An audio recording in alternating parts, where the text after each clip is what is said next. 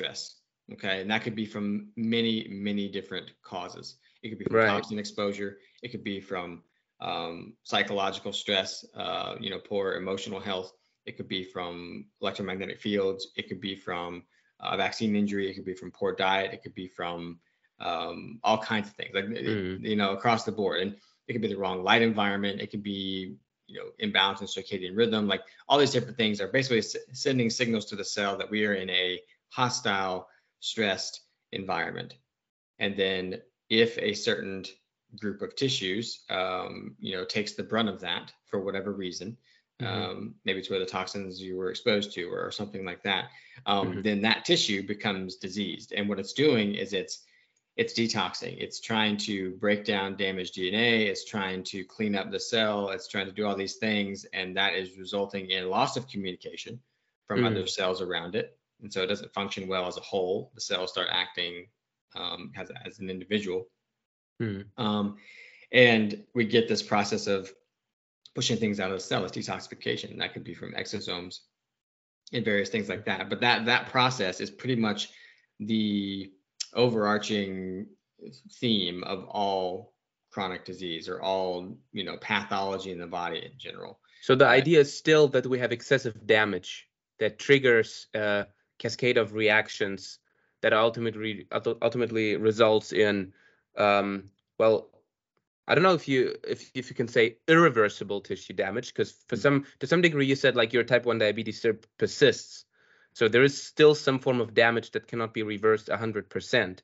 But or I haven't Yeah. figured out how to to put my body in a state yet, uh, or maybe I never will, uh, to Right. to reverse that process. You know, like I I don't know, um, Mhm. and you know, but but the whole autoimmune theory and idea behind it um, is is is wrong. I think, um, Mm. in in my opinion, and it's this it's the it's the change in environment of my body that it was put in, you know, um, a very long time ago, um, Mhm. and just our modern world is incompatible with life, in my opinion, um, in many ways. It doesn't mean that life won't survive, yeah. but uh, it means that life will be made harder because it's getting all the signals that it's in a hostile, dangerous, stressful environment, and so your body's responding that way. And sometimes specific tissues respond more Mhm. um, aggressively than others, and we get diseased tissue, right? Right.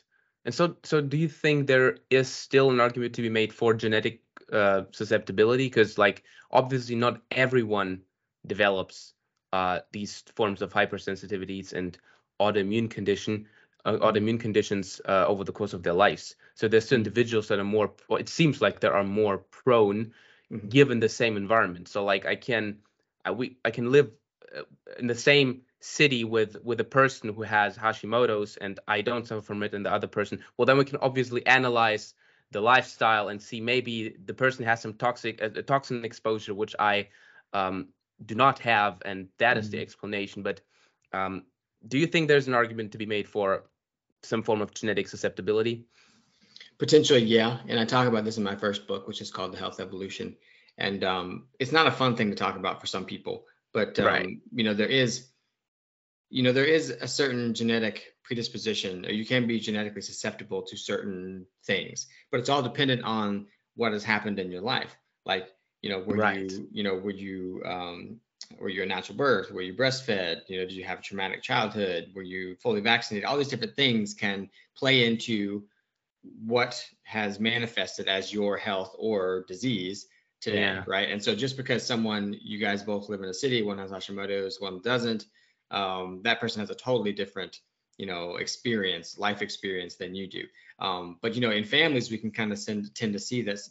They can be genetically predisposed to certain conditions, but is it the genes that are driving that, or is it the families tend to have the same? Oh, yeah. you know so they tend to have the same behaviors and those genes are expressed that way but whether or not the genes are expressed is entirely dependent of That's right. your your environment that you put it in however there is something to be said for this evolutionary component to it because evolutionarily if i had weak genes i wouldn't make it right Mhm. and That's that's, right. how evolution works and that's how evolution creates strong genes so if i'm looking at our modern environment and how lots of people have you know because of our epidemic of chronic disease if lots of people have chronic disease, it means that their g- genes are not well suited to this modern environment with the Wi-Fi and the poor light and the poor food and all these different things, right? Mm-hmm. However, if we had let, we've made life very easy for ourselves, right? Mm-hmm. And so someone who does have that chronic disease and um, um, you know has those genes that are predisposed to this, this poor health in this poor environment, because we've made life so easy, it's not as harsh as the reality of nature. Mm-hmm. Then then people with those poor genes, myself included, would be allowed to procreate and pass on those poor genes. Right. And that's not how evolution works. And so now we're creating more people with less apt genes to the modern environment. You know, so if we're changing mm-hmm. this modern environment so rapidly, and there's no way evolution can keep up with that change because it happens so fast. But that's also, right. but also we're, you know, we're creating an easy life that's allowing those poor genes to be passed on. Mm. Um, mm. And like I said, some people don't like this kind of conversation, but it's just this is the reality. This is what we're doing and mm. we're, we're, creating this this um, this pool of genes that is not well suited to our environment. And if we keep changing the environment, keep adding more intense Wi-Fi mm. signals, more now now we're at 5G, you know, keep doing this so rapidly, um, then then we're gonna see more and more uh, a larger and larger epidemic of poor health. Does that make sense? I get I guess it does. The the idea that um that basically the I mean, it, it still boils down to the idea that um, environment environment does play the major role in all that, and that uh, that our world and our society is set up so that which is which is a good thing, thing in itself, right? We we we want everyone and as many people as possible to survive. I mean, that's the reason you right. and I are, or I'm going to be a doctor. You are a doctor, and so this is the reason we do what we do because we want to help people, right? Mm. But uh, the the way we live our lives, which have be- the lives our lives have become increasingly easier, as you said, in the sense that we don't face the same challenges we we faced throughout the course of evolution. Uh, the selection pressure is absent, if you will. Right. So um, that's actually a, a good segue to to talk about heart disease because I was thinking in evolutionary terms, and I was thinking, I was thinking, so like almost everyone develops heart disease, like in one form or another. We all like at some point in life, almost everyone has some degree of atherosclerosis going on in their vessels. And so you can slow it down, you can accelerate it, you can have a heart attack or or not, but it's it's very ubiquitous. It's very universal for human beings, um, meaning that it doesn't just affect a very tiny, you know, percentage of the population. And even if it would, so even if it would, then even then you could make an evolutionary argument. And one example that always comes to mind is sickle cell anemia. So it's more prevalent in regions with high uh, incidences of malaria because it seems to be protective against malaria. So it's like that's what they tell us at least. And so the idea is it's very rare and in regions where it's more frequent, it serves an evolutionary purpose. And so if something is is even more frequent, then I was I would think that there is an explanation for the mechanisms that the body is um that the body is using in you know during the disease process so the idea that just we have this evil molecule that's called LDL cholesterol that we all have that just kills us seemed preposterous to me mm-hmm. because it, it it it just falls apart if we think about it in evolutionary terms for two minutes. And so um, that's that's one reason I be, I became skeptical with this entire paradigm. And so let's maybe let's maybe dive into that a little. Yeah, for sure. Well, you know, the idea that one molecule or one you know aspect of our of our system, our complex biological ecosystem, mm-hmm. can drive a whole disease process is incredibly incredibly short-sighted. Um, mm-hmm. You know, we you know if you look at an ecosystem um, you know, there are many different factors, uh, which points to the fact that that modern medical research is incredibly flawed because it tries to eliminate all the variables. And right. last time I checked, my body is never exposed to one variable at a time. Um, mm. And so we can't expect to understand human physiology based on trying to eliminate all the variables. And that's exactly what the highest form of research is said to do is eliminate all the barriers, do, do a clinical trial and that kind of thing. So um, but yeah, this idea that this one molecule in the body can drive a whole disease process is um, incredibly flawed. It's very um, it's very handy for the the the people that can affect that biomolecule, um, pharmaceutical company. They That's have a right. drug that can affect that molecule, so that idea is very handy for them. So there's a lot of money pushed into that idea um, by them, um, so that they can make a profit. That's just the nature of our of our capitalist society. Um, but but yeah, so it doesn't make sense. And so just to just to to kind of intro this and also kind of tie it back into the evolutionary um, aspect of it. One example of how evolution has played a role in this is is if you look at the the statistics, you know, cardiometabolic diseases, um, metabolic syndrome, atherosclerosis, uh, diabetes, all these different things, cardiometabolic syndromes uh, or diseases are more prevalent. So when when people um, of minority get these diseases, whether it's Pacific in the United States, when it's Pacific Islander, um, Black Americans, um, Native Americans, um, they tend to get these diseases more um, frequently and more severely when they get them than people of Mm. European descent, right? Why is that? It's because people of European descent were, were living a more westernized in civilization lifestyle. They're eating the more processed foods, the the sugars and grains and things like that. They were, um, you know, living in cities, um, you know, a little less time in contact with nature, and they were doing that. Yeah. They were doing that before these other populations of people were doing them, and so they were doing them before we had Western medicine that could keep a type 2 diabetic alive, right? And so Right. A certain percentage of the population that did not adapt well to that more westernized culture died off was not Mhm. allowed to procreate right? And so there that's why the genes we that uh, you know people of european descent have today are more hardy against say those diseases. You can still get them for sure obviously you know uh, you still create the wrong environment. However um, they're a little bit protected because the genes have gotten a little better at defending against those things, right? Because of that time period. But now, when you take the the Pacific Islander and the Black Americans and you put them, you know, more or less with with less generations between when they went from living in nature to a Western lifestyle, then they get these diseases more severely and more frequently, and that's what Mhm. we see in the statistics um, because there's been no, you know, evolutionary thing there. Um, so then we get to this point where at some point they decided that this one molecule, this LDL molecule, um, was driving this whole disease process and then ignored all those environmental factors and ignored all Yeah. the that kind of you know evolutionary thinking about why this would happen. Um, and so you know this idea was put forth by um, you know scientists in the 50s who were just trying to explain heart disease, mainly atherosclerosis, and you know did some poor quality research and came up with the idea that it was cholesterol and saturated fat that, that Mhm. does these things, even though once they heavily tested, because they did heavily test that theory after the theory came out uh, with lots of clinical studies, and they found that it wasn't the case at all. Um, Mm. But the theory had taken off already. There was a lot of money behind it. You know, the Mm. the, the grain industry, the sugar industry, the um, pharmaceutical industry were all very interested in that theory because it made their products look better. Uh, so there's Mm. a lot of money pushed behind that. A lot of you know you know funded science went into that theory, and Mm. then you know it kind of stuck. You know, it, it's just what happened, and that was kind of the conventional wisdom. And there was a lot of money being passed around to to further that theory.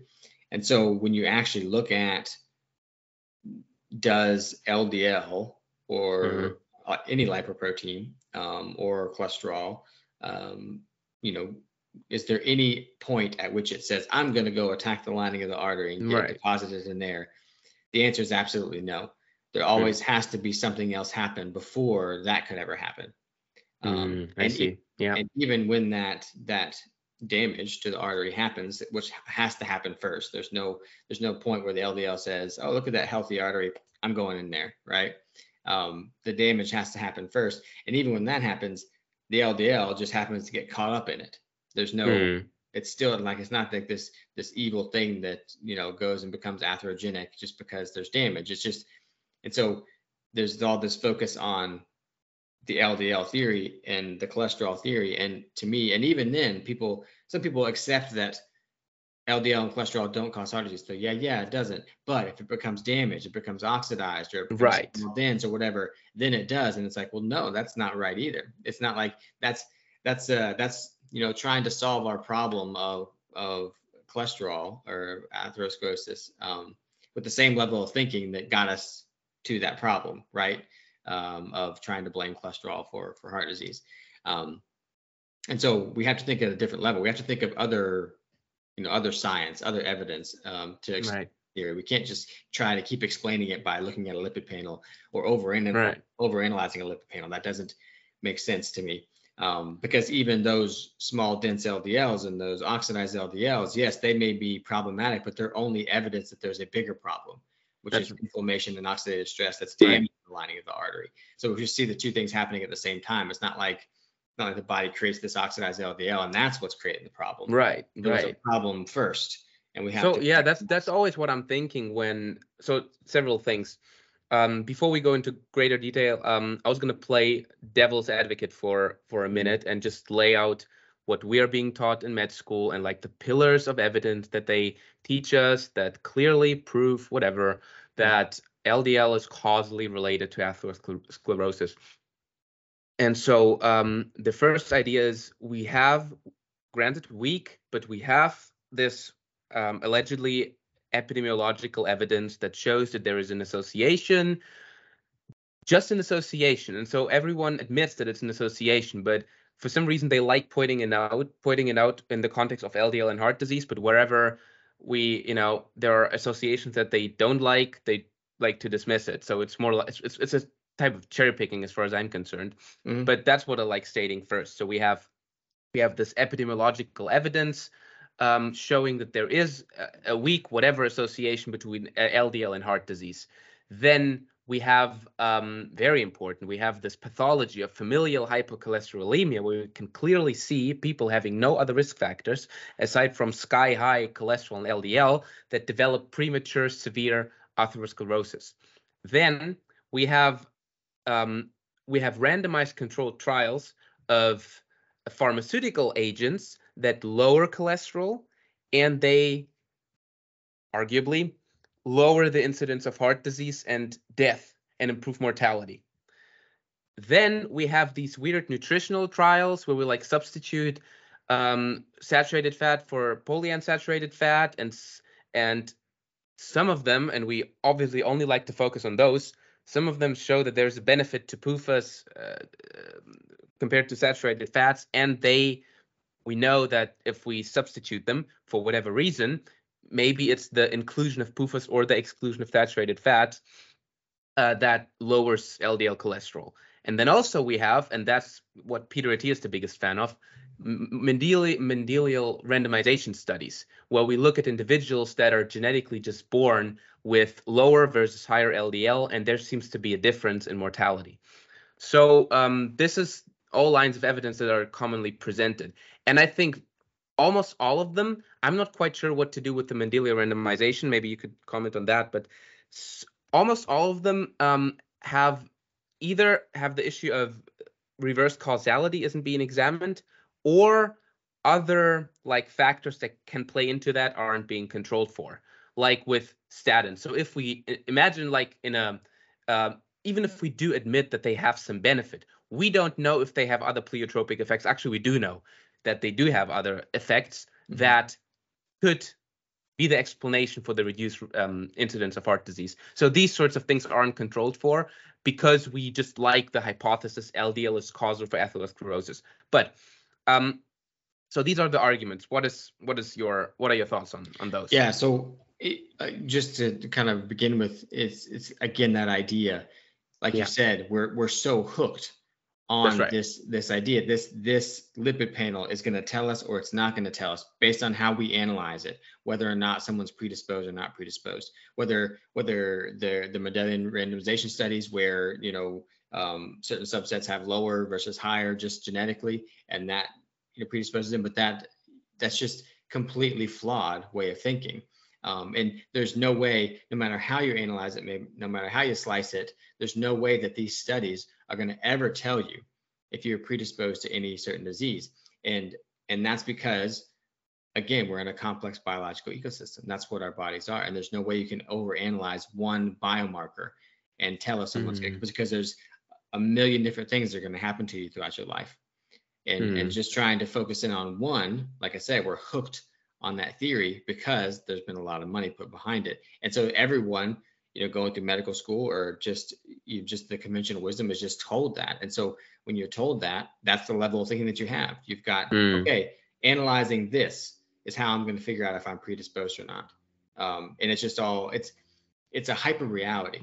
Okay, so people who aren't familiar with the hyper reality, it's something that humans have made up that becomes more real than what's actually real. Mm. Okay, and that's exactly what medical research has become. Doesn't mean we can't learn from it. Doesn't mean that mm. we can't look at it and use it to guide us and and be part of a, a strategy. But it is a very big hyper reality. And so one example I give is is the Weather Channel, right? So if you look at the Weather Channel and you see the green blobs going across the screen, and you say. "Oh, it's raining outside," and then you go outside and it's not raining, um, it's like, where's the reality? The reality is outside, not the Weather right. Channel, right? And I, yeah, I had yeah, this experience. I was driving somewhere and it was pouring rain, and I had four more hours to drive. And I was like, I wonder how long it's going to be raining. So I kind of look at my phone. I'm looking at the weather, and it says it's not raining. And I'm like, but it's raining outside right now. So it's like, what's more real, right? And so that's an example of a hyper reality is the weather channel. Um, and so medical research has become that hyper reality where we are we are using these man-made or, or man-designed studies, um, man-analyzed statistics, uh, things like mm-hmm. that to try and tell us if we're going to get a disease or not. And it's this it's this hyper reality that is being used to perpetuate a theory and mm-hmm. an idea that is very profitable. And we have to recognize right. that. It doesn't mean that I'm totally dismissing all the research and everything, or that I don't mm-hmm. like to talk about research or that I don't read research because I do. But we have to think about it in that context. Um, yeah. Because if we don't, if we don't, then we're just getting over. And, and I see people like like Peter Attia and like Layne Norton uh, and all these guys like that who are just so hyper focused on the research says this, and it's just like you've got no health philosophy. Mm. You're you're basically just a slave to the research. Mm. And that research is incredibly flawed just because of the nature of research, not mm. because that it was a poorly designed study or it was lower on the totem pole. Like we have to come to that reality. Um, and so, you know, I there's a there's a there's a quote mm. from a book. It's it's the second Jurassic Park book, and people may laugh, oh, it's Jurassic Park or whatever, but it's it's the Lost World, and Michael Crichton is a really brilliant man, and he was actually he was actually went to medical school before he became an author. Oh wow. Um, oh. And yeah, and so he's he some of his nonfiction books talk about his experiences in medical school and stuff, and he's he's a really a really critical thinker. Um, but he um, in the the very last paragraph of the Lost World, you know, Dr. Malcolm is like theorizing about something, and the kids are like, "Oh my gosh, really?" And then this other this other character is just like, "You really believe that?" you know, we like to theorize about things, and and one day someone's going to come along and totally disprove that theory because of something else. And humans just like to talk and theorize and all this kind of stuff. And he's mm-hmm. like, but really, you need to focus on what's real, right. right? And what's real is is is not this these numbers and these words and this and how you can influence what you say in a research article or, or any writing. Like even my book, you know, like, yeah. Don't let that influence you. What's real is what's what you feel on a day-to-day basis what's right. real like what gives you health real sunlight real food real emotions like those types of things you know like let's focus on what's real and stop overanalyzing the hyper realities trying to figure out an answer and you know one one quick comment on that because we do have to be a little bit careful with saying you only listen to how you feel in the day-to-day moment because mm-hmm. what we, we we perfectly know that what might feel good in the short term could turn out to be detrimental in the long term. Yeah. And so if there are, yep. But if you started to feel bad, that would be your body's feedback immediately to right. stop doing that thing. It's very sure. unlikely that that that doing that thing short term that makes you feel good and then doing it too much is going to kill you too fast before you figure out, oh, maybe I should stop. Right. Right. Um, so that I, I I hear what you're saying. Um, right. But like I exercise think... would be one example, right? You might mm feel even on that same day, you do a vigorous form of exercise, you have like muscle soreness for a week. You'll be like, no, doesn't feel good. It's not good for me. I'm not doing yeah. that for the rest of my life. It's gonna kill me soon. Yeah. You know. However, So evolutionarily, you would have never gotten to that point where exercise would have felt that bad because you would have been doing it your whole life. that's true. You never, you never would have come off the couch, been 30 Yeah. pounds overweight, and had that moment where you did some exercise and your body felt terrible.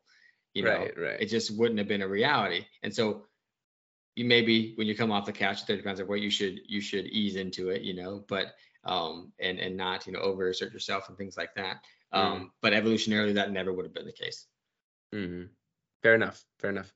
Mm. Um, so, but maybe um, you said uh, we should we shouldn't like completely disregard all the research. So maybe we we could walk through the things I've mentioned, and you could give a, a Mhm. quick comment what what your thoughts are as far as the epidemiology. So the points were epidemiology, um, FH, Mhm. um, RCTs with statins and other medications, then these trials where they substitute saturated um, PUFAs for saturated fats, Mhm. and then the Mendelian randomizations. Because I'm interested in all of them, especially in.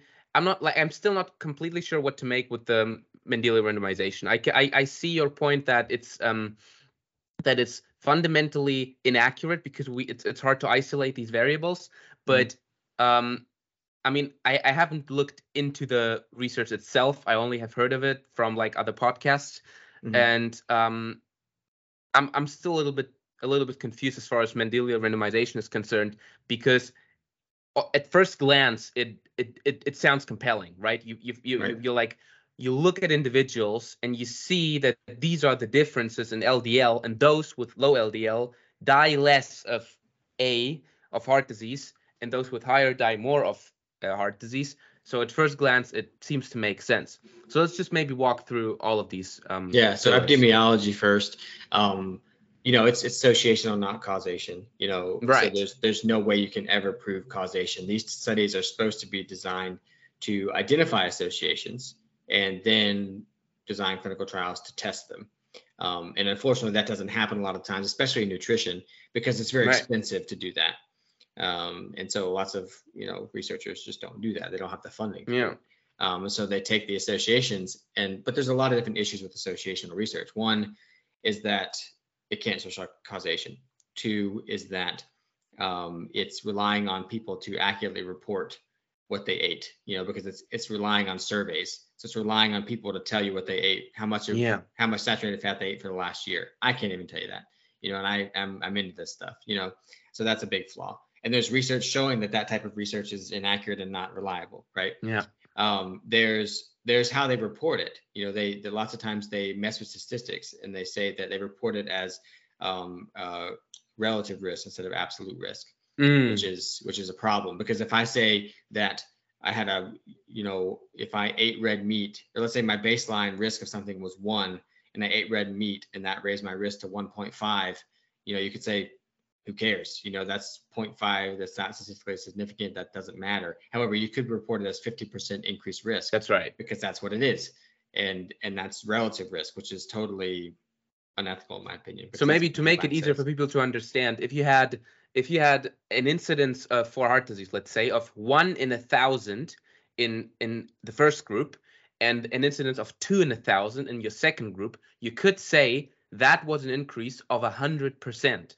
From Mhm. one to two is double. It's a hundred percent increase. Or you could say, let me see, it's zero. Is what, what would it be? Is it zero point one percent? Something like that. It's a very tiny absolute increase compared to the relative increase. And so if you deal with uh, with large total numbers, if you have like hundreds of thousands of participants and relatively small incidences, then small increases will seem like large relative differences.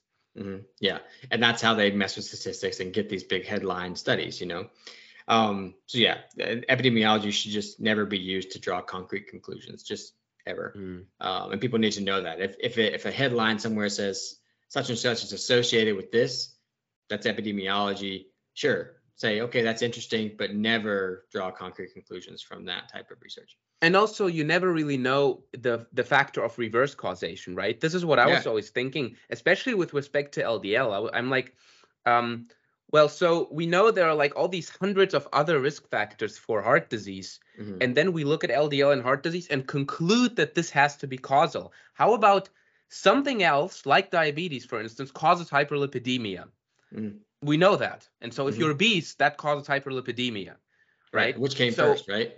Which which one came first? So if we say, oh, if we say it's unambiguous that obesity and diabetes causes hyperlipidemia, and then hyperlipidemia is associated with heart disease, how about we just say diabetes is associated with heart disease?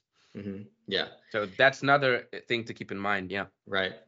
Now, as far as I think FH was the next one, uh, Yeah. familial hypercholesterolemia. So if we're looking at those studies, you know, there there are lots of them that show, or there's some of them that show that um, that yeah, the people with higher cholesterol have higher um, rates of heart disease, um, or atherosclerosis.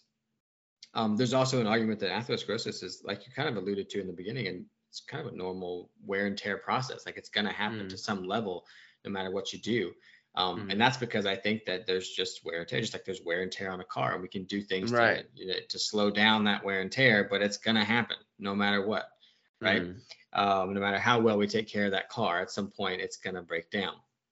And so, um, same kind of thing there. Now, lots of this, or a few of the studies that I talk about my book, they talk about FH and they say that um, the they point out that the discrepancy between the two likely has to do with lifestyle factors.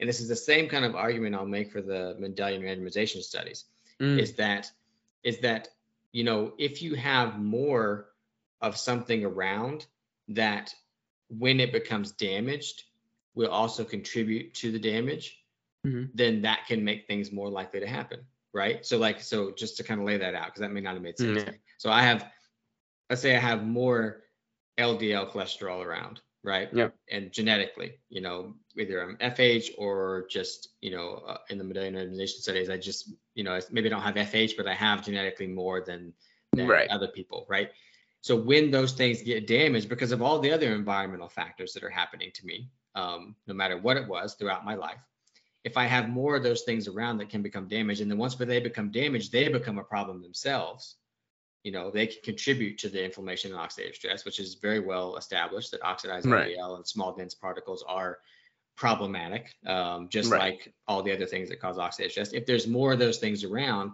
then if i'm putting my body in an environment where it becomes more damaged you know inflammation more hostile like i was talking about earlier um, then there's more likely that i'll get you know the the the end stage disease process uh, from those things because there's just more of those things around um, Right. so like sometimes I, I think about that in the context of type 1 diabetes because you know there's this subset of people that are you know these lean mass hyper responders that they talk about where there's elevated when you go on a low carb diet or whatever you get elevated um, uh, uh, cholesterol numbers or you can not, not everybody does. Um, but uh, they're called lean mass hyper responders and in the context of a healthy person that doesn't have type 1 diabetes and not fluctuating blood sugars maybe that's fine Right. right. But maybe it's not as good for someone with type one like me, um, Right. Because I'm never going to be able to control my blood sugars like like the average person. Um, there's always Mhm. going to be these ups and downs. I'm trying to be a pancreas the best I can. I'm doing a pretty good job, but um, I'm never going to be that that um, the, the mechanisms that it would be that control that. So if there's more of these particles around that when they become damaged cause issues, hmm maybe that's not a good such a good thing. So it's all really dependent on the person.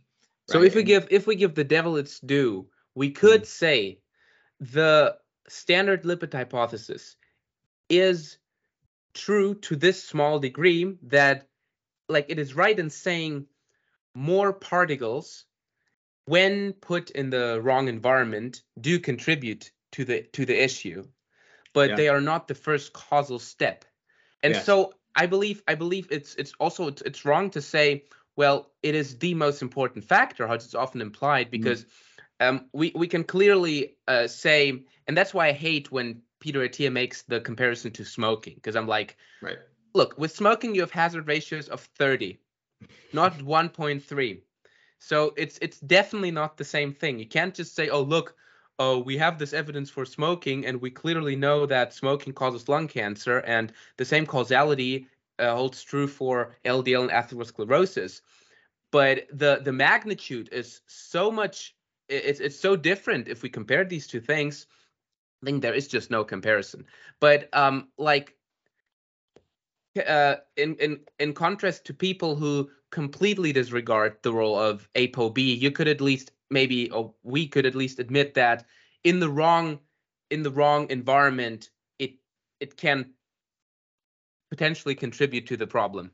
Definitely, yeah, and I, I like Okay. the way you just said that and and kind of summarized it because the environment is the context that matters. That's right. right? So so maybe I could argue that maybe given the fact that most people don't understand what a good environment for a human is these days, and they're in all the, the EMFs around them, and they're in the wrong light environment, and they're eating, they're so confused about food, they're eating the wrong food, and whatever else, you know, all like they're under high amounts of psychological stress, then maybe that environment it's not good to have elevated LDL because Mhm. again that can it's like it's more it's like it's like it's providing more ammunition for the problem. Yeah. Right? That makes sense? Um, Yeah. So so yeah, ma- you can make that argument, you know, but there's also the evidence that people, you know, with with higher cholesterol live longer, have less, you know, less uh, cognitive decline, less heart disease, Oh, less yeah. cancer. I mean, there's that type of evidence there too. So it's like, what do we believe? And we have to just kind of take it in the context of an environment. So so yeah, I mean, that's that's I think maybe that doesn't give people some direction, but it's it's kind of how we that's have to the look. thing that's the thing that, that's why i believe it's it, it's important to make this caveat because if we if if we point this out too much and if we if we if we point out like like how it's done in western medicine this is the thing to focus on then this is the thing people will focus on we Mm. saw that the past three years what they tell us to focus on we focus on right Yeah. so um yeah. you know it's Yeah. like it's like it- they're, they, they, they it's powerful you know the, the Mhm. messaging and if the messaging is focused on ldl because even if it presents a small risk in the in the right in the wrong environment when put in the wrong environment and we tell everyone to focus on that well then everyone is going to focus on that and forget about the other things that we Mhm. believe are more important Definitely. Yeah. and, i think i and the think i think that's the, whole- crucial point yeah the whole like um the system of western medicine is so focused on Yeah. this and this is how you do it this is the recipe do it this way don't think Mm. any other way you know um that's how it's kind of programmed into medical students um but yeah, Yeah. so but the other thing is is that there's other science out there and it's more like on the biophysics or quantum side of things that i think make lipids much less relevant um or Right. or any and so I talk about that a lot. I'm giving a talk on on this in, in a conference in Baltimore in July um, about like kind of this you know fourth phase water and its role in Right. in lipids and things like that. Um, but we didn't talk about the statin trials. yeah yeah i was just gonna say before before Yeah. we uh, dive into the um, let's say the um, like before we discuss the pathophysiology and all the all the things you research because Mhm. i haven't heard that from malcolm kendrick i find his work like amazingly sophisticated and i learned a bunch from him but this whole water and Mhm. quantum thingy i only heard from you so far so um let's let's talk about um, the nutritional interventions first and statins that was Yeah. the two things that are left Right. So the nutritional interventions. I mean, if you look at the like when the theory in the 50s came out from Ancel Keys, um, then there was like four or five different studies across the world. One in Norway, one in Finland, one in Australia, wha- uh, two in the United States that tested this theory. They replaced uh, saturated fat with unsaturated fat in their diets, and all those studies found that the more unsaturated fat they ate in the form of margarine and vegetables and things like that, um, Yeah. the more heart disease they had, the more incidence of heart disease they had. Um, but the theory had already taken off, so that that that research was kind of buried a little bit, and it was Mhm. brought to it was brought to light a little bit more with Christopher Ramsden when he went in Mhm. and he he kind of dug up the research and, and republished uh, with all the data and things like that. And so um, so yeah, and then even recently in 2020, a study came out this, that um, looked at all the evidence for saturated fat consumption and said that the idea that saturated fat causes heart disease was way overblown. Um, And so, you know, it's coming around again that it doesn't make sense. And to me, like when I step back and look at all these studies, they're trying to, you know, you know, uh, pinpoint one thing or the other and find a study that says it definitely here. When in reality, that's just we're chasing our tails. And to me, it's it's it doesn't make sense. You know that one nutrient is driving a whole Mm. disease process. When there's saturated fat in a blueberry, you know, uh, there's not a lot, but there's a little bit there. You know, so it's not like it's this evil thing that it's just that it's it's it's uh it's part of our food supply and and to me the argument that i like to make with with pufa versus with the versus um, saturated fat is that there are studies that show that you know the more uh, unsaturated fat, the more polyunsaturated fat you have, or plant fat. Not even let's because we like to talk about saturated versus unsaturated and animal Yeah. versus, but I like to talk about or an omega three versus omega six and all these different things. I like to talk about plant fat versus animal fat. Right, because you never really consume these fatty acids in isolation. Right. It's Right. it- yeah, and and well, plant fats are what plants use. That's why they're plant fat. They're phytosterol. Sure. Whereas Right. cholesterol is what animals use. That's cholesterol. And so we can use phytosterol, plant fat, um, in place of cholesterol in some places. But there's studies that show that the more that we do that, then the more problems we have. There's studies that show Right. that that phytosterol gets deposited around the valves of the heart pretty heavily. Um, There's studies that show that it creates rigidity in red blood cells because when a red blood cell is made up of phytosterol rather than cholesterol, then it loses its flexibility. And so when it gets down to the capillaries and tries to squeeze through and everything, then Mm. that can create hemorrhages, you know? Is Um, phytosterol usually absorbed by human beings? Because I've heard the idea that you like usually, unless you have some sort of uh, genetic, I don't know, predisposition or whatever, um, there's not much of the phytosterol absorbed at all. Kind of same as with cholesterol. Like the the cholesterol you eat, most of it you don't absorb because it's an ester, and then some people are like hyper absorbers or something. They just Mhm. absorb more. Maybe Yeah. that's by the way an explanation one explanation for um hyper responders. They go low carb, they eat a ton of eggs, and some of them are hyper absorbers and they They just absorb all of the cholesterol. Yeah, exactly. Yeah, that could be. And uh, it makes a lot of sense. Um, yeah, so there are mechanisms in your body that even if you absorb this phytosterol, that you Yeah. try and dump it back in. to the into the the bowel so that it gets excreted. Um, however, if your body's starving for fats and the liver's stressed and it's not making good fats and things like that, then it, it your body will use them. It's kind of like it, it's got this intelligence that it has. Um, and so if we're but also like cholesterol and phytosterol will absorb or will compete for absorption. Um, so if we're eating more Oh, cholesterol, you know, it'll your body will absorb more of that. Um, Mm. If you're eating more phytosterol, it'll absorb more of that. It, it kind of competes, you know. And so But, Um, but but what you're are- saying is if if the body absorbs phytosterol, it has damaging effects on the body. yeah your your body given no choice has to use it for for things that it would Right. use cholesterol for and that can cause problems because that's not it doesn't enhance normal physiology right Yeah. um, and so you can look at all these studies that just replace one one with the other and see if it causes more disease but the understanding of the fact that that polyunsaturated fats um, are are higher in in plant fats um, but also just the fact that a plant fat is not we're animals you know like we use cholesterol that's what we use and we may have some small Mm. roles for phytosterol but we predominantly use animal fat because we are animals um, and so that and when you look at the physiology that makes the most sense as far as like i said red blood cells just you know you can't even use them and they end up getting deposited in areas where there's where there's turbulent flow um, Mm. that that's like a blood like a valve you know Yeah. um, so so yeah um, and then uh, the statin ones so hmm I mean, the statin trials are literally if you wanted to teach someone about uh, how to mess with statistics, you would study these statin trials because that's Yeah. exactly what they do, right? So, and I talk about multiple ones in my book. There was this one I can't remember it. In Scotland, there was the TexCAPS trial.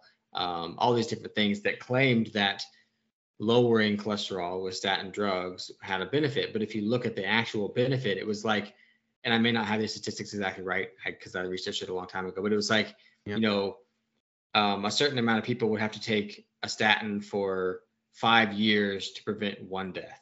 You know, and it was That's just like right. these incredibly, incredibly weak um, uh, benefits, but they were benefits, I guess, if you if you analyze them that way. And so the study overall concluded, oh, it was a benefit.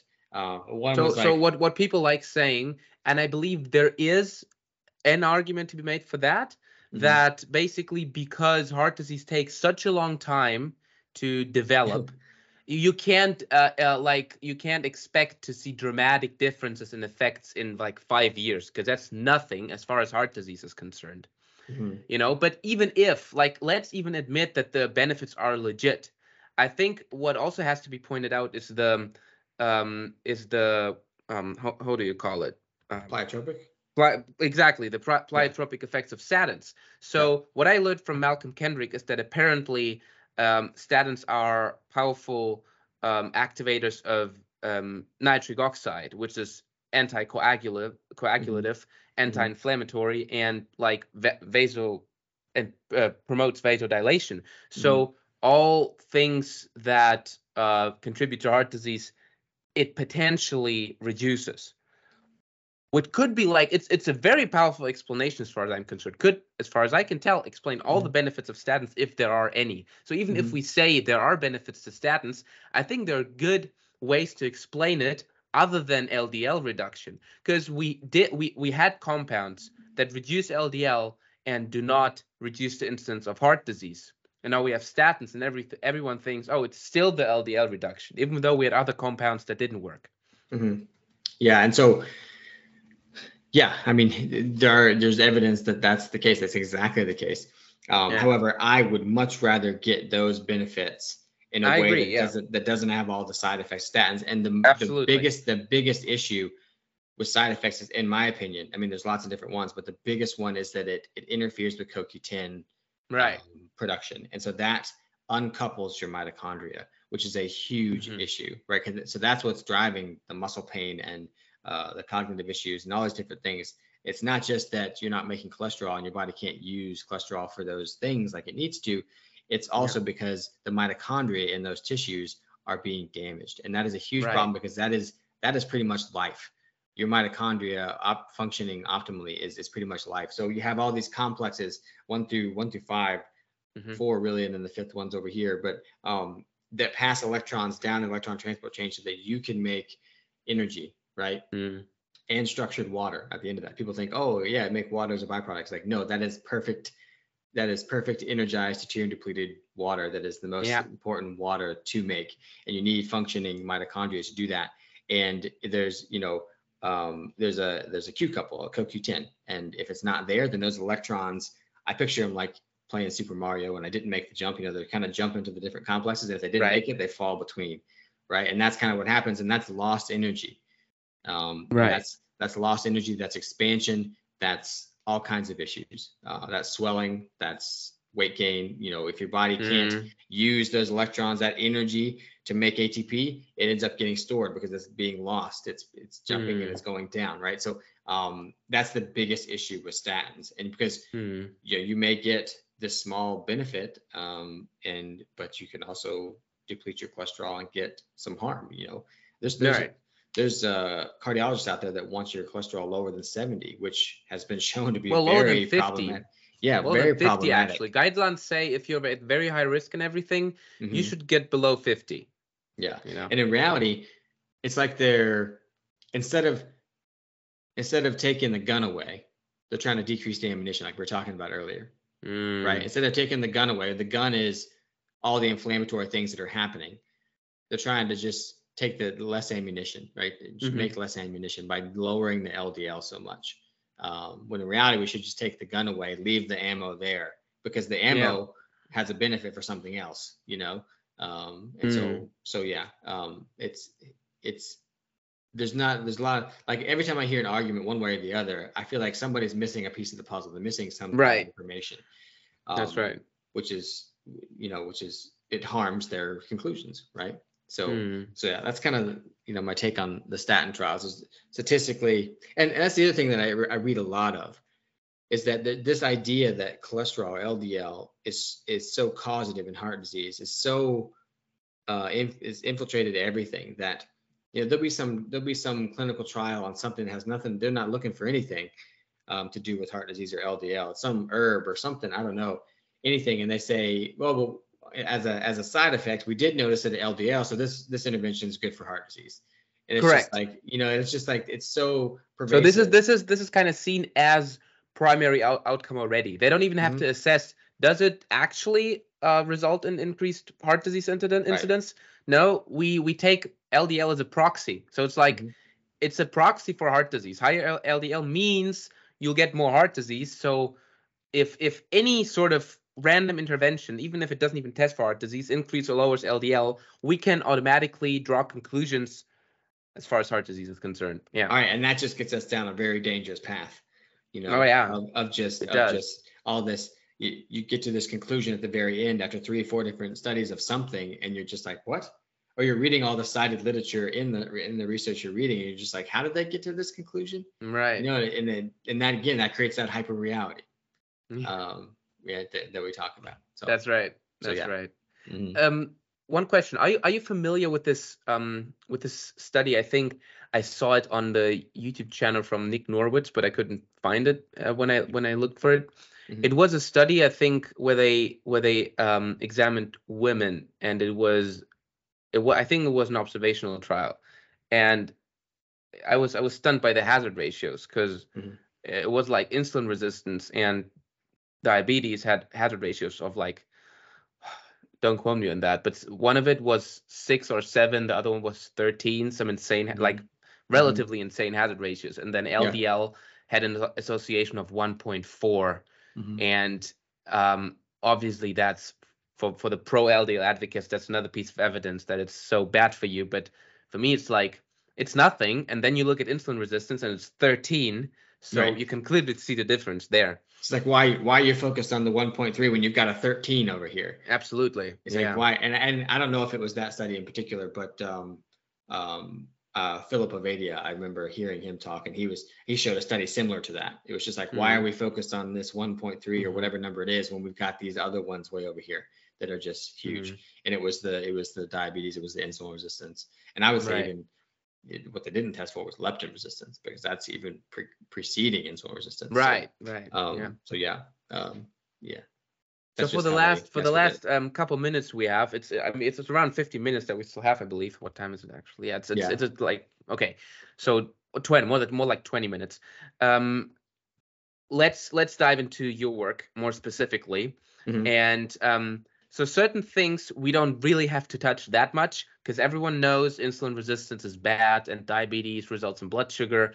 That so maybe as a recap, insulin resistance results in basically everything that describes chronic disease and i still find it interesting that we classify them as like separate diseases Mhm. without just calling everything insulin resistance because you know when you see a patient with heart failure edema um, d- diabetes obesity and like five other conditions we give them all a separate name but it's Mhm. like it's all insulin resistance hypertension hypothyroidism everything Mhm. and so this um, damages blood vessels. hy- hyperglycemia damages blood vessels, and this is causative in atherosclerosis. We know that.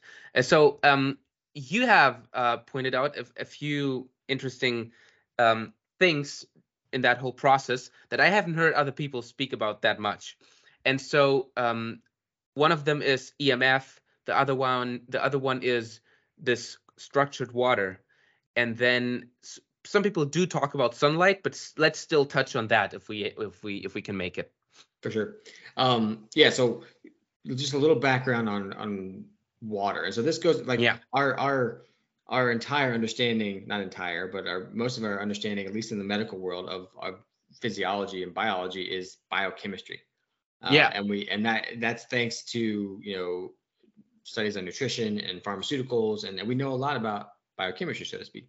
However, it's it's come to my understanding that the the physics of our body drives the biochemistry. Without the correct physics environment, um, biophysics, then the biology doesn't know what to do, when to do it.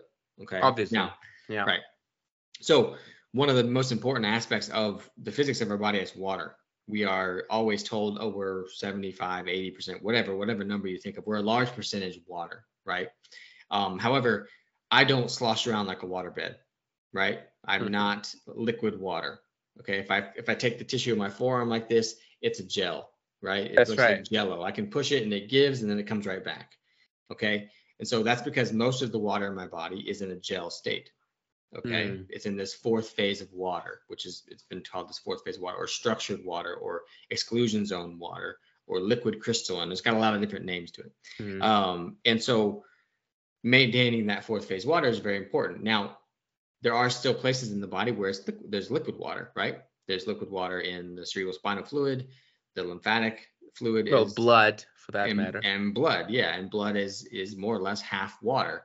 Um, and so the funny thing is, is that the way that water is able to become fourth phase water and kind of structure itself into this gel-like state is when it has sufficient energy, and water has the ability to hold energy.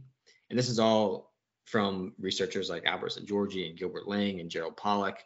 Um, all these guys have been looking into this for a long time.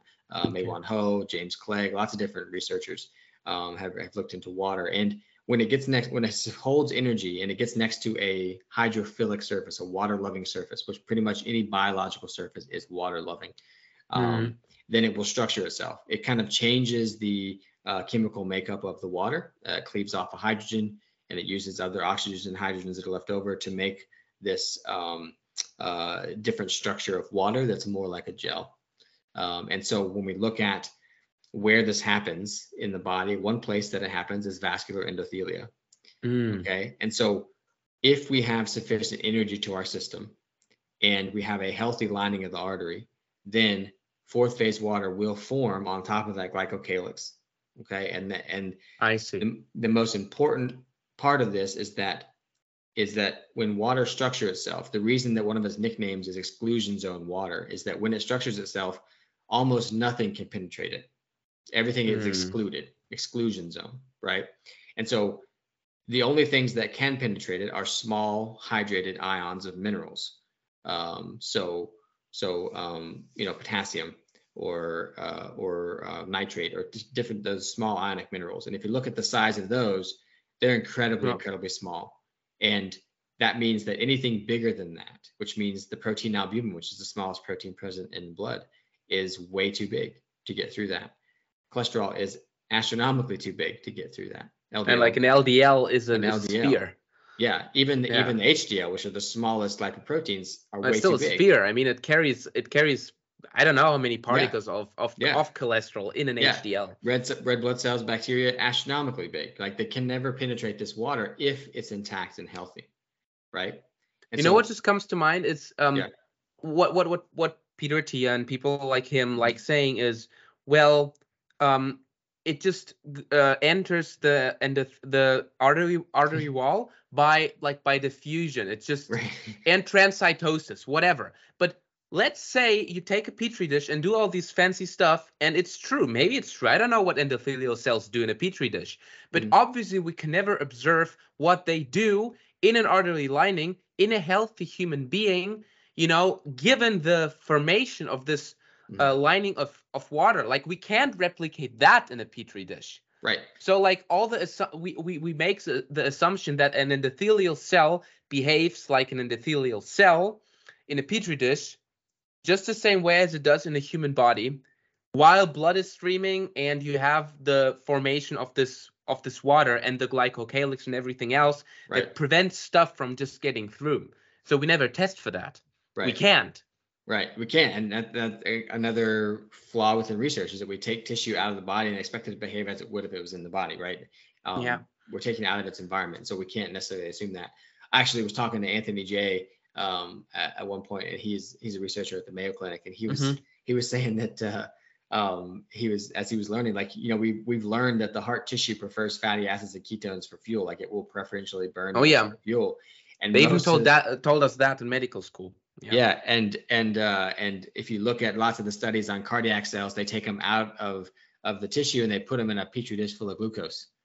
You know that's the Yay. that's the solution that they they study them in. And so how are we expecting them to to learn anything about normal physiology of a cardiac yeah, cell if they're putting them in a solution of glucose and they take away their natural fuel source? Anyways interesting. um yep. so anyways back to the water. So not only does water structure itself onto the lining of the artery if the artery is healthy and and it's sufficiently energized it will also um, structure itself around components of blood um, and mm. there's studies that show that it can it structures itself around red blood cells and lipoproteins. And so that creates this because of how structured water forms, it's, it's very electronegative. Mm. And then because of the, it cleaves off hydrogens, then the space around it becomes very positive. And so that creates a battery that actually creates blood flow, but that's a different conversation. Um, but what it does is it creates these electrostatic properties where it evenly spaces things. So, you know, people, especially in in in medical, so you hear about Rouleau formation, where the red blood cells get clumped together, right? Mm-hmm, mm-hmm. Um, and that's due to inflammation and things like that that that damage that process, and that can that can um, uh, predispose you to clotting, right? Because things are getting right. stuck together.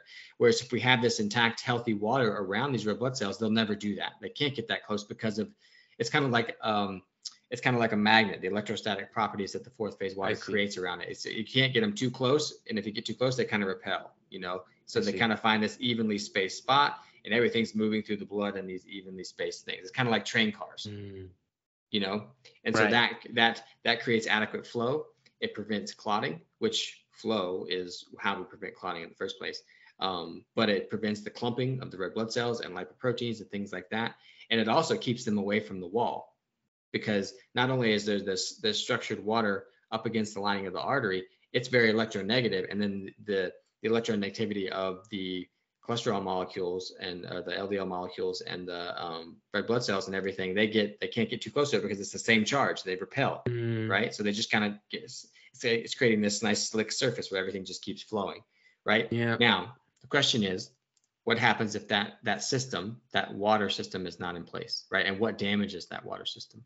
Mm-hmm. And that is, you know, at the end stage things, atherosclerosis. We get damaged. Right. What what damages it? Oxidative stress. So mm-hmm. this very electronegative um, um, water has a lot of electrons to donate, right? Electrons mm. are, are the negative.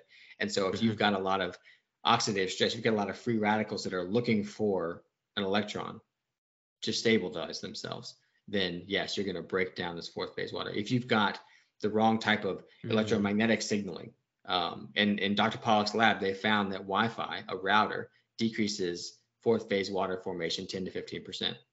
Um, yeah, so um, that kind of stuff. And if you've got heavy metals, if you've got uh, advanced glycation end products from poor blood blood sugar management, if you've got all kinds of stuff, you know, endotoxemia, different things can yeah. all create this issue where your the fourth phase water can't form, right? And well, so, let's say uh, sometimes maybe it's well, I wouldn't say desired, uh-huh. but if it's if it's inherently anticoagulative and you're in a state where coagulation is desired, then like this breakdown is warranted. Like if you have an infection and you want right. to have you know you to, to prevent bleeding and whatever or you're in a sympathetic state and we know like sympathetic nervous system promotes clotting because it signals danger right you know which then is, which then, is advantageous because if you did get injured because of that danger clotting is ready to prevent you from exactly. bleeding out right that's why that's there. exactly right exactly that's the whole point it's like the the whole the whole the whole system that is set in place if you're in danger is it's it's like all these mechanisms are triggered like you you mm. experience stress and that that's why even that's why um that's why even though we are not constantly running away from tigers if you experience stress you still experience all the effects that the sympathetic nervous system triggers and also clotting you know like the the the the trigger has changed but the response is still the same yeah and it, it served a very important evolutionary purpose that that's why it exists yeah. Um, but now what now nowadays it's you you can argue it's arguably it's um sometimes it's more damaging than it's helpful.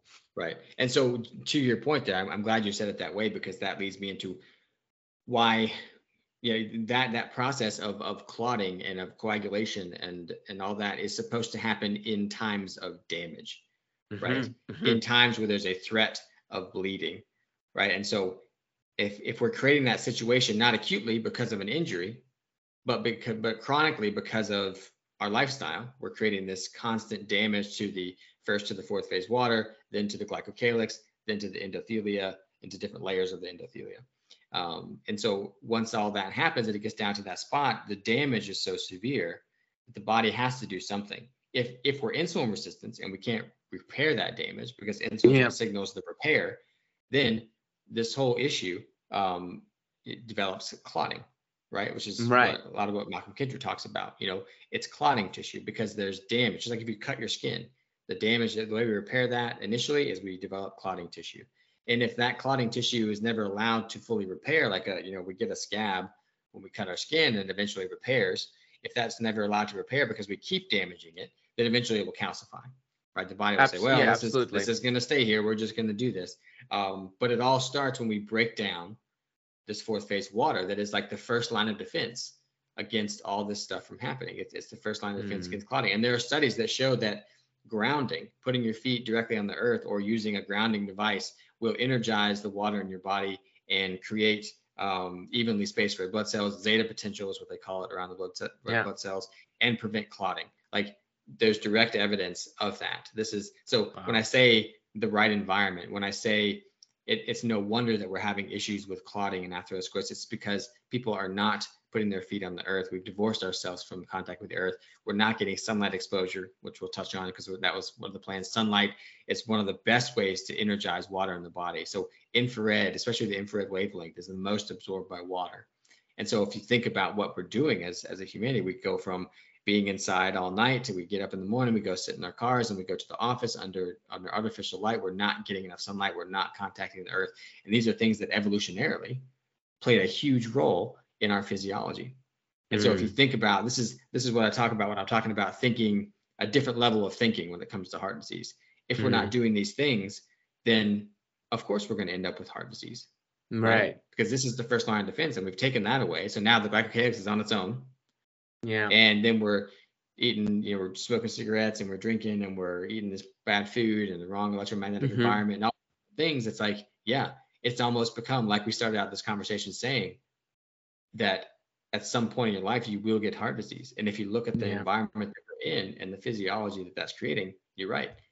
Even if we're tr- super healthy or we think we're super healthy, you know, the mm-hmm. average person is going to have some level of heart disease at some point in their life because of this this incorrect environment and so that that also makes the evolutionary sense that i was was looking for that i can't find in the medical paradigm when they just tell me your body produces a molecule and that causes disease or a, a particle and that causes disease and i'm thinking okay so what does make more sense you have systems in place that protect you from dying and if these systems are disrupted then you develop disease or you have systems in place that cause uh, disease. So what yeah. what exactly does make more sense, uh, particularly when when we have like when when it's unambiguous that most of the time the systems or the mechanisms in your body serve a protective purpose.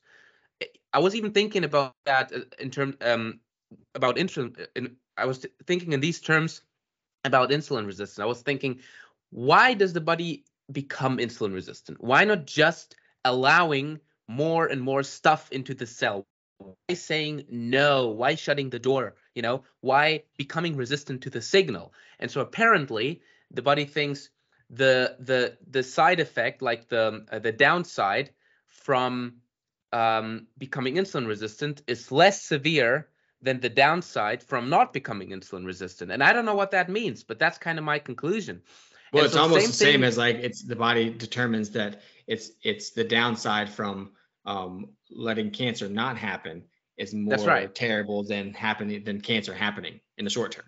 Right? Whatever that means. Yeah, yeah, yeah. I mean, it's less it's less controversial when we talk about infections and we say mm. the downside of getting a fever is is is protective in the short term.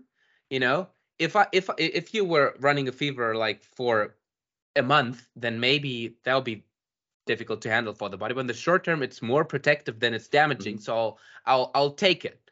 Mm-hmm. And so if we apply the same thing to heart disease, then the mechanisms that I have to um, use right now to protect myself in the moment might be damaging in 50 years but right now this is what i have to do because the the structured water is absent and suddenly i have damage happening to the cells and I can't just like bleed to death. You know, I have to mm-hmm. repair mm-hmm. this damage, and also I can't.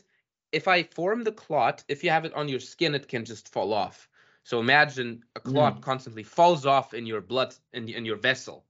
What happens if it falls off? It, it travels somewhere else and then yeah, there's, gets there's not enough enzymes to break it down. It's an issue. Yeah, exactly. And so it so it has to be covered. That's what mm. Malcolm Kendrick talks about. It has it it's, it gets covered and incorporated into the wall, mm-hmm. and that's where you get plaque development. So th- that's why this just makes makes more sense to me when I when I look at this the way the way you describe it compared to how it's being commonly taught um, taught in medical school. Um, and so um, we actually touched on the most important things. I, I had one more question for you. Um, so we critics like asking if LDL is causative, why don't we see it happening in veins? Mm. Have you ever asked this question to cardiologists and like people who are experts experts in the field And if you did, what what were their response? Um, well, lots of them say pressure, which I agree with. Um, okay. It, it, as, a, as, a, as a fundamental thing, pressure, yeah. Um, but I don't agree with their their mechanisms. They don't, they think that there's more pressure pushing the LDL up against the wall, and what? it's just it, it's ended, it's oh, ending boy. up in it. That's their thing.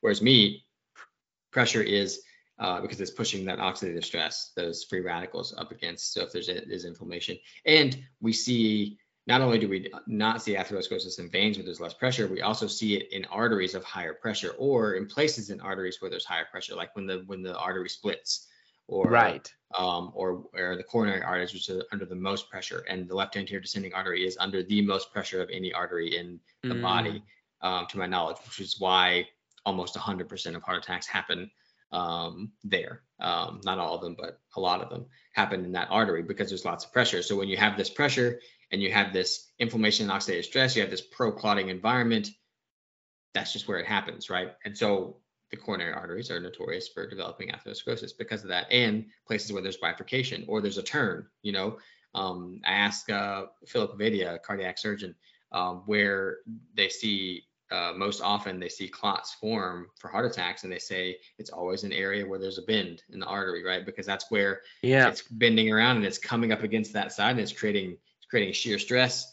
It's it's there's um, it's creating um, stagnant flow because it, there's more likely to right. kind of cool up a little bit. And so that's where clots form if we're not doing the right things um, if you know we're not putting our body in that right environment. So um, so yeah it's, it, the answer is pressure. Um, but also um, um, but also uh, not but not because of pressure because cholesterol is coming up, but pressure because of oxidative stress and inflammation being pushed up against the lining of the all, causing more damage. Right. So, um, oh yeah, that that all makes sense. Um, so uh, to to maybe to maybe sum up everything we we talked about and become a little bit practical in the last minute. Um, the the un, untraditional, let's say, less common things that you less commonly hear from other people uh, or advices you less commonly hear from other people um, as far as heart disease prevention is concerned. Um, what we added today is the importance of getting outside into the sun, the attempt, uh, making an attempt to avoid excessive EMF and I phrase it this way because like you just can't avoid it. Like the fact that you exist in a city is right. you're surrounded by it all the time. So I'm not sure if you even can avoid it. So maybe that's like one risk factor that you just have to accept. Mm-hmm. You know, it's like when you when you when you're a passive smoker, there's not much you can do. You can avoid things here and there, but you will, you know, inhale mm-hmm. particles that are damaging. You know, just have to try best to minimize all the other risk factors. Right and then um, grounding, and I like that, and I'm a big fan of walking barefoot, and I think it's underrated, and it's just, I mean, just for people who never tried it, just try it, and you'll never wear shoes again. So, I mean, it's just, just it even it just feels good. It's the the the thing you mentioned in the beginning. Certain thing just just feel right, and you want to do more of it, like getting into the sun. People people most people love the sun, right? There's some and and then your cortex tells you, oh no, it's bad, it causes cancer and blah blah blah, and then you avoid it. But I think most people have a natural proclivity to get outside into the sun and spend the time there. Yeah. Well, I, I mean, just what's the first thing you do when you go to the beach? You get yeah. sun, you get out in the sun, and you take your shoes off. Right? right? That's what you do because that feels good. And it's it's not it's not our fault that we've put all this gravel and concrete out there to make it uncomfortable to go barefoot a lot of places. Yeah. You know, it's it, as soon as we get to a, an environment where it is comfortable, we do it. Yeah. So it, it it makes sense. That's what's real. That's that's right. There it is. So, um, thank you very much for being so generous with your time. I I really enjoyed the conversation. We could go on for longer, and we'll we'll probably do another part in the future and talk about may, maybe new things will come up, or you write another book. So who knows? So let's. oh, okay. What did, what are you working on? So two things. What are you working on? and where can people find you, your work, and your books, and your page, and everything? Yeah, um, my books and um, it's on Amazon. It's also on my website, which is resourceyourhealth.com. Um, I'm on Instagram and, and Facebook and Twitter. Um, the handle is just Dr. Stephen Hussey, Dr. Stephen Hussey, so people can reach out to me there. Um, yep. I um, I'll be speaking at a few more events this year in Baltimore, um, one in Norway, one in Hawaii. So Oh wow. um, uh, check those out, and then um, or I'll be you know posting about those, and then uh, yeah, I'm, I'm you know getting ready to sit down and start writing. I've done all the research and everything uh, for the next book, and it's going to be um, I think centered around pain, um, but more focused on the actual actual physiology from a Right. from a more of a biophysics perspective and how the body actually functions and communicates and creates flow and those types of things because when those things go wrong we don't get you know we don't get proper physiology and i'm just going to relate it all to pain but really it's all disease you know but um but yeah um that's that's in the works um who knows how long it'll Great. take but i'm about to start writing so yeah Well, again, thank you very much. I'll put all the information, all the links in in the description. We'll let you know when the episode comes out. And um, well, enjoy the rest of the day. yeah you as well thanks for having me Thank you. Okay. All right. cool There that we go. good, man